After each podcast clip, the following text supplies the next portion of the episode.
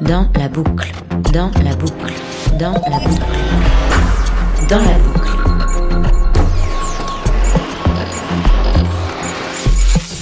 Dans la boucle. Dans la boucle. Bienvenue dans la boucle. Vivatech vient de fermer ses portes. Audi y a présenté sa vision du futur de la mobilité premium et ses initiatives liées à la circularité. À cette occasion, à All Sound, nous avons voulu aller plus loin en présentant plusieurs autres tendances technologiques et sociétales destinées à préserver l'environnement et lutter contre les causes du changement climatique. Alors bienvenue dans la boucle. En quatre épisodes et donc à travers quatre thématiques, vous allez entrer dans un monde où la technologie se met au service des enjeux de demain. N'ayez pas peur de l'avenir. Imaginez-le. Audi, le futur nous anime.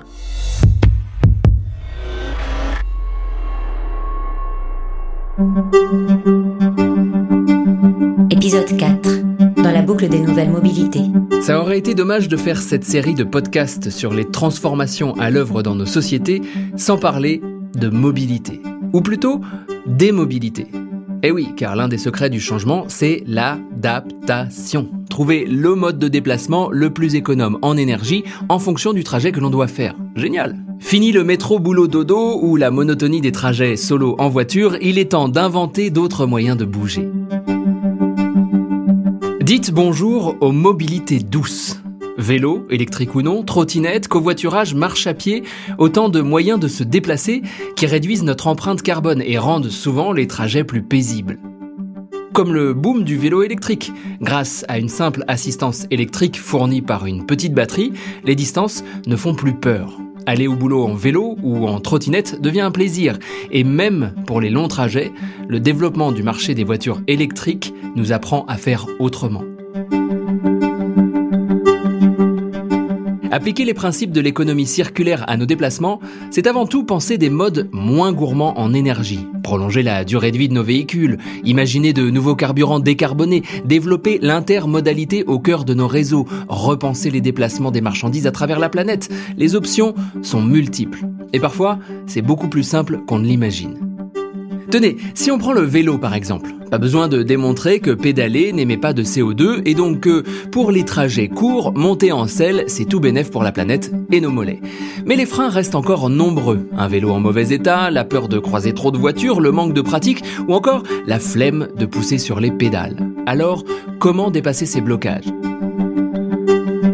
C'est exactement la mission que s'est donnée l'association Bus à Biclot.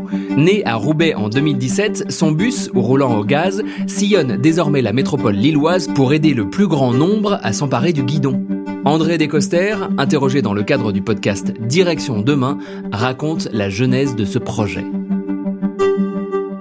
L'objectif de Bus à Biclou, c'était d'aller au-devant des citoyens pour les aider à réparer leur vélo. D'où le terme bus, à Biclou. Hein. Biclou, c'est le terme euh, des anciens vélos que tout le monde connaît maintenant. Moi, j'allais à l'école euh, à Biclou parce qu'on avait des vieux vélos et ça, on, disait, on parlait du Biclou à l'époque. Au départ, on s'est dit, bah, voilà, une idée, c'est de prendre un bus à gaz. On a décoré le bus ensuite pour aller assez vite. L'objectif, donc, c'est d'aller au devant des citoyens pour les aider à réparer leur vélo.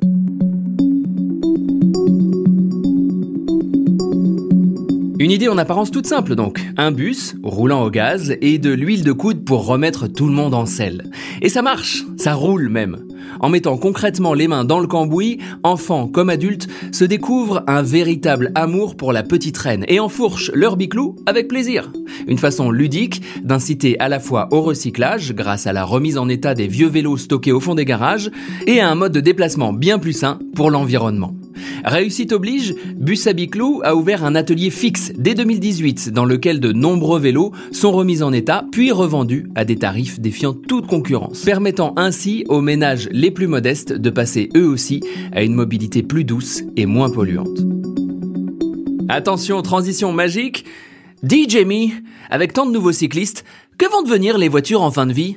Eh bien là encore, l'innovation entrepreneuriale est au rendez-vous de l'écologie. Depuis quelques semaines, à Héricourt, dans la Haute-Saône, l'usine Stockcast 70 voit défiler des dizaines de véhicules par jour. Mais ici, pas de chaîne de montage, uniquement des chaînes de démontage. L'usine rêvée par Thierry Marie, PDG de l'entreprise, est là pour démonter les véhicules en fin de vie. Le but Pouvoir réutiliser les pièces détachées dans d'autres véhicules dont la durée de vie pourra être prolongée. Tout le monde y gagne. Employant une trentaine de personnes, Thierry Marie estime qu'à terme, 97% d'un véhicule en fin de vie pourrait être revalorisé et donc recyclé, soit en pièces d'occasion, soit en matière. Une sacrée victoire sur l'économie linéaire dont le credo était extraire, fabriquer, consommer, jeter. Place à l'économie circulaire où l'on répare, recycle, revalorise, réutilise à tout va.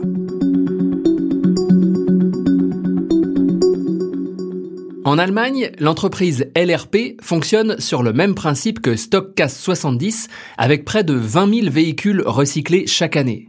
Les constructeurs automobiles et leurs sous-traitants se mettent donc eux aussi au diapason du recyclage, et parfois avec des innovations brillantes. Circularize, par exemple, est une compagnie basée en Hollande qui fournit des solutions pour une plus grande traçabilité des matériaux et des matières premières utilisées dans l'industrie. Prenons les batteries électriques, centrales dans la transformation à l'œuvre du secteur automobile. Eh bien, si vous connaissez précisément leur circuit de fabrication et ce qu'elles contiennent, vous allez non seulement pouvoir choisir les fournisseurs les plus vertueux, mais il sera aussi plus facile de les recycler.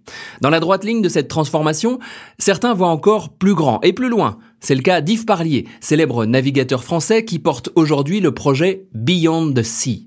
L'idée est simple, révolutionner le transport maritime grâce à une voile de kite géante. Ici, le but est de limiter le recours aux énergies fossiles pour traverser les océans. Cela pourrait notamment servir à tracter et réduire l'empreinte carbone de nos chers porte-containers qui transportent nos marchandises mondialisées d'un bout à l'autre de la planète.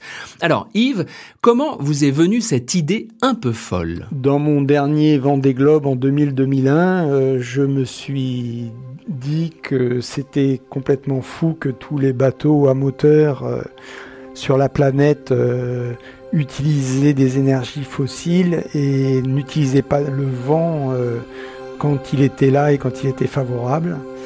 Et je me suis dit qu'il fallait euh, réintroduire le vent auprès des marins. Les marins ont toujours utilisé euh, le vent depuis 50 000 ans. Et en 100 ans, le pétrole a balayé cette énergie renouvelable, euh, gratuite et inépuisable. Et donc euh, c'est comme ça qu'est né Beyond the Sea. Alors pour l'instant, on a équipé 130 euh, bateaux de petite taille avec le Liberty Kite et on développe une solution pour les gros navires qui s'appelle le Sea Kite et qui équipe notre catamaran démonstrateur euh, sur lequel on met au point tout le système euh, qui à terme euh, devrait pouvoir être installé sur un grand nombre de, de cargos sur la planète. Tracter des porte-containers qui peuvent faire jusqu'à 400 mètres de long avec une voile de kite, ça semble un pari fou. Et c'est exactement le genre de pari qu'Yves Parlier aime relever. Et il m'a expliqué comment. Donc l'aile en elle-même donc euh, on imagine nous des ailes jusqu'à 1600 mètres carrés, euh, ce qui finalement est très petit par rapport à la taille euh, du navire. mais le kite a un gros avantage, c'est de pouvoir créer son propre vent avec ce qu'on appelle le vol dynamique. et vous avez sur le pont du bateau ce qu'on appelle nous la box qui est constitué de treuil et qui va piloter les lignes exactement comme le ferait un kitesurfer. Mais ça, ça prend pas beaucoup de place à l'échelle d'un navire de cette taille et ça se pose euh, à l'avant par-dessus euh, les guindeaux et les treuils qu'il y a sur la plage avant. Tout l'enjeu est maintenant de faire en sorte que les armateurs de ces monstres des mers emboîtent le pas et équipent leurs porte-containers de ces voiles magiques. En leur faisant économiser 20% de carburant grâce à son système Seakite, Yves Parlier est convaincu qu'ils sont prêts à s'y mettre. Alors ça leur paraissait complètement incongru euh, à l'époque quand euh, j'ai lancé Beyond the Sea. Aujourd'hui, euh, tous les armateurs quasiment sont intéressés. les armateurs donc payent des notes de carburant importants, vont être assujettis à des taxes carbone à l'avenir et doivent avoir des coefficients d'efficacité énergétique qui comparent euh, ce qu'ils transportent par rapport à ce qu'ils consomment. Et euh, quand les bateaux vont être mal classés en D ou en E, comme les frigidaires, ils devront euh, faire absolument quelque chose sous peine de rester bloqués au port. Donc aujourd'hui, les armateurs, oui, sont intéressés pour qu'on leur apporte des solutions véliques.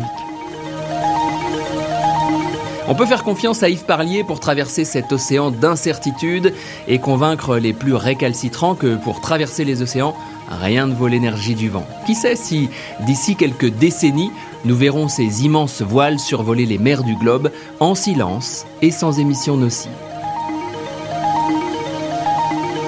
Un dernier point pour conclure ce quatrième et dernier épisode de Dans la boucle. En matière de transformation de nos mobilités, notre rapport au temps semble central.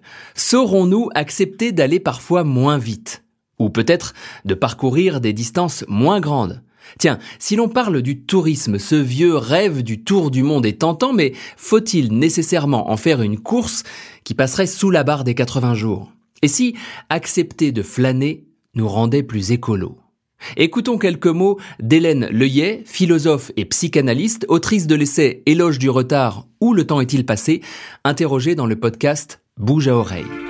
Le voyage, c'est vraiment un terrain d'application euh, très important de ce que nous disons, parce que, bon, bien entendu, le voyage, c'est l'ouverture à l'autre, hein, mais on voit très bien aussi comment le voyage a pu devenir euh, une entreprise de consommation, et pas seulement par les voyagistes qui vendent des voyages, hein, parce qu'au fond, c'est pas de leur faute.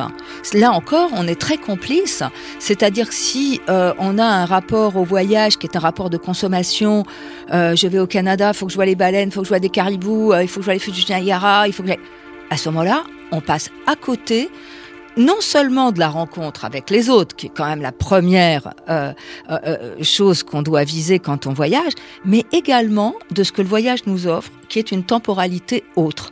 Et ça, il n'y a pas besoin d'aller chercher des destinations exotiques pour rencontrer une autre temporalité.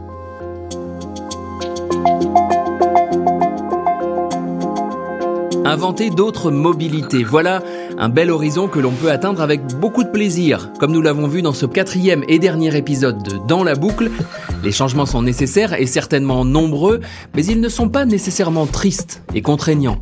Il ne tient qu'à nous de rêver à de nouvelles façons d'arpenter le monde, plus écologiques, moins gourmandes en matières premières, en énergie et plus riches en rencontres et en socialisation. Avouez que ça donne envie, non? Voilà, dans la boucle, c'est terminé. J'espère que ce voyage vous aura plu, qu'il vous aura ouvert de nouveaux horizons et fait naître de nouvelles envies. Le monde à venir reste à construire. Chacune et chacun d'entre nous peut y apporter sa pierre. Et comme l'ont dit à foison les invités de ce podcast, ça peut être joyeux. Alors ne vous en privez pas.